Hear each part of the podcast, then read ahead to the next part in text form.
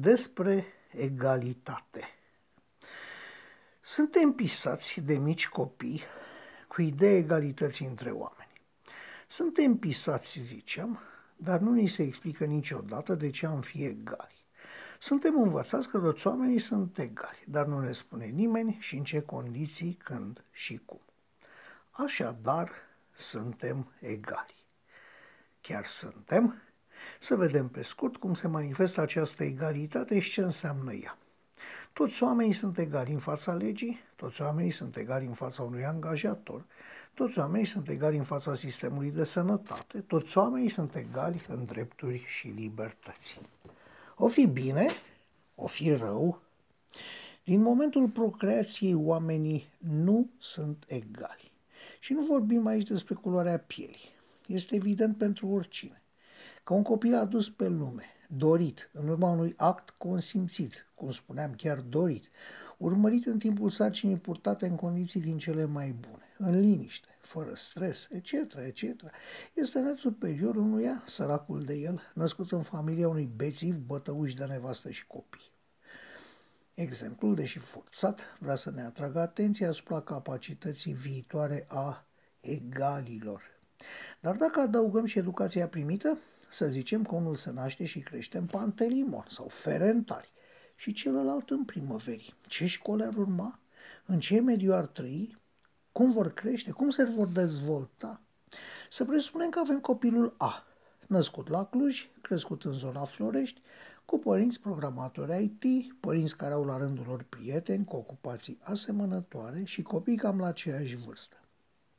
Să presupunem că avem și copilul B, născut la Vaslui sau lângă Vaslui, în zona în care consumul de școală și alcool sunt invers proporționale, în familia unor drojdieri de primă mână muncind amândoi prin sat pe băutură, într-o casă luminată la lampă sau lumânare. Părinții copilului B, drojdierii adică, au ca prieteni generali, academicieni, doctori și profesori, programatori IT. Nu, am glumit amar. Cei doi drojdieri vor avea prieteni din mediul lor – adică tot drojdiei.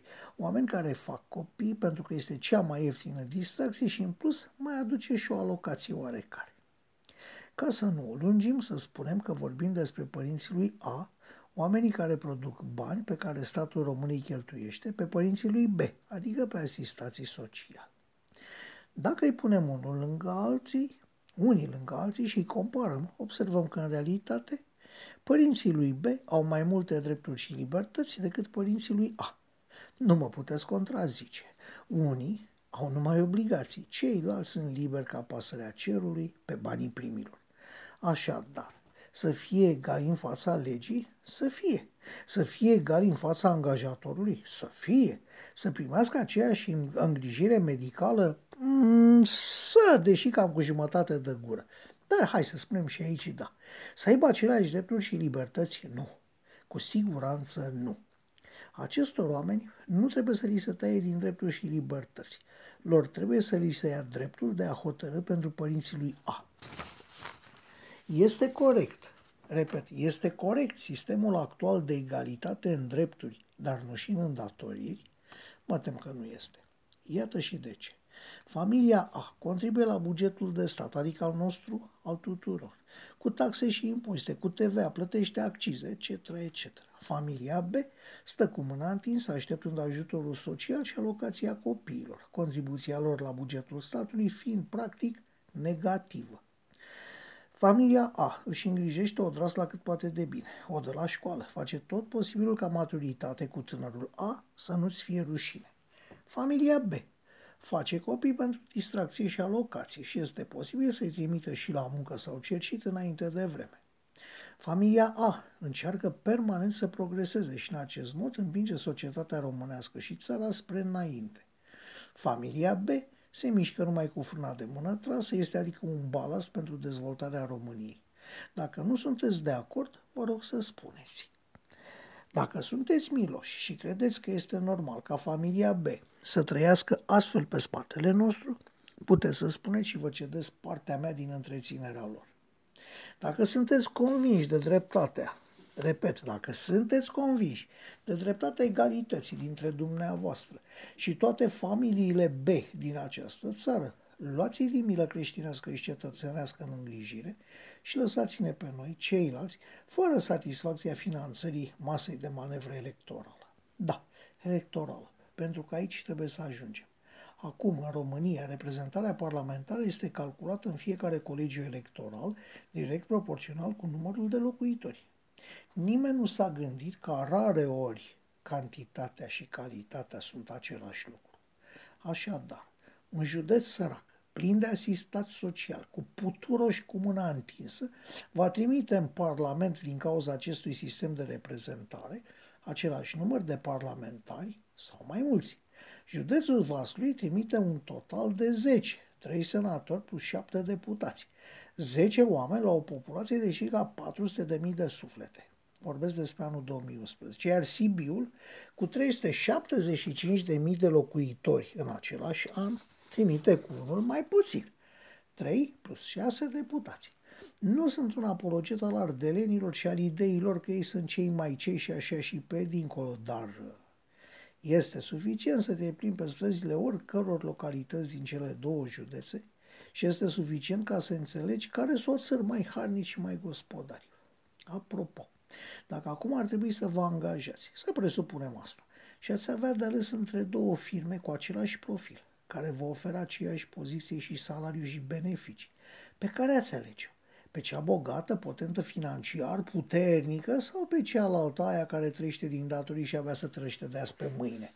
Și pentru că veni vorba despre firme și angajați, gândiți-vă și spuneți-mi și mie, știți în lumea asta, vreo firmă care să funcționeze cu conducere democratică, una care să producă ce vor angajații, care să dea libere și salarii cum vor muncitorii, care să facă prețurile sau procesul tehnologic după ideile luneagică de la sculărie. Dacă aveți știință de așa ceva, rog-vă să spuneți și mie. Tocmai acest model de succes, deși economic, ar trebui să ne inspire. Dacă nu se poate obține performanță lucrând cu grămada, ci cu elitele, de ce să lăsăm compania România SA, la care suntem acționari noi toți, pe mâna nepricepuților? De ce o firmă oarecare nu este condusă după părerea portarului, strungarului sau a funcționarului de la, de la arhivă, ci după hotărârile luate de oameni pregătiți pentru asta? Sunt conduse de specialiști. Cum putem avea încredere în alegerea făcută de Fane sau Istvan ori Stepan numai în baza faptului că Fane sau Istvan ori Stepan există? Dacă vă duceți cu o durere la medic, ce alegeți? Părerea specialistului sau votul angajaților spitalului? Alegeți să fiți operat pe baza părerilor exprimate pe Facebook sau pe baza cunoștințelor unui chirurg îndelung școlit. Și atunci, de ce să, lătăm, să lăsăm soarta noastră a tuturor la îndemâna unuia care se distrează făcând copii și bând până nu mai știe de el? De ce să lăsăm o țară întreagă să fie condusă de oameni care nu se pot conduce pe ei? Cine câștigă din această falsă egalitate? Mulți se arată oripilați de asemenea idei, dar nu votează ca administrator al blocului în care locuiesc un analfabet. Dar, în tradiția ideilor despre egalitate, lasă România pe mâna analfabeților. Ar trebui aplicat un alt sistem electoral, unul care să permită, ca și până acum, votul universal, dar care să dea pondere diferită voturilor, funcție de anumiți factori înțelept aleși am putea crea un cetățean mediu, absolvent al unui număr de clase cu un venit mediu, un cetățean virtual, care să reprezinte electorul român standard și în baza căruia să se dea pondere votului. 12 clase și 2000 de lei venit lunar minim. Fiecare votant ar valora funcție de modul în care se raportează la acest elector virtual, dar procesul ar fi îndelungat, dificil și nesigur. Am putea lua în calcul eventualele rezultate la eventuale teste de inteligență, valoarea IQ-ului, dând din nou ponderea votului, dar și varianta asta ar semna izbitor cu cea de mai sus. Așa că, cel mai bine ar fi să constituim un județ mediu virtual, funcție de PIB-ul pe județ. PIB-ul României este de, să zicem, 1000. Avem 50 de județe, așadar o medie de 20 pe județ. Media 20 pe județ îți dă dreptul să trimiți 10 parlamentari. Județul Olt are un PIB de 50, deci trimite 25 de parlamentari. Județul Vaslui are un PIB de 30, deci trimite 15 parlamentari, în timp ce Cluj și Constanța, care au PIB numai de 10, vor trimite fiecare câte 5.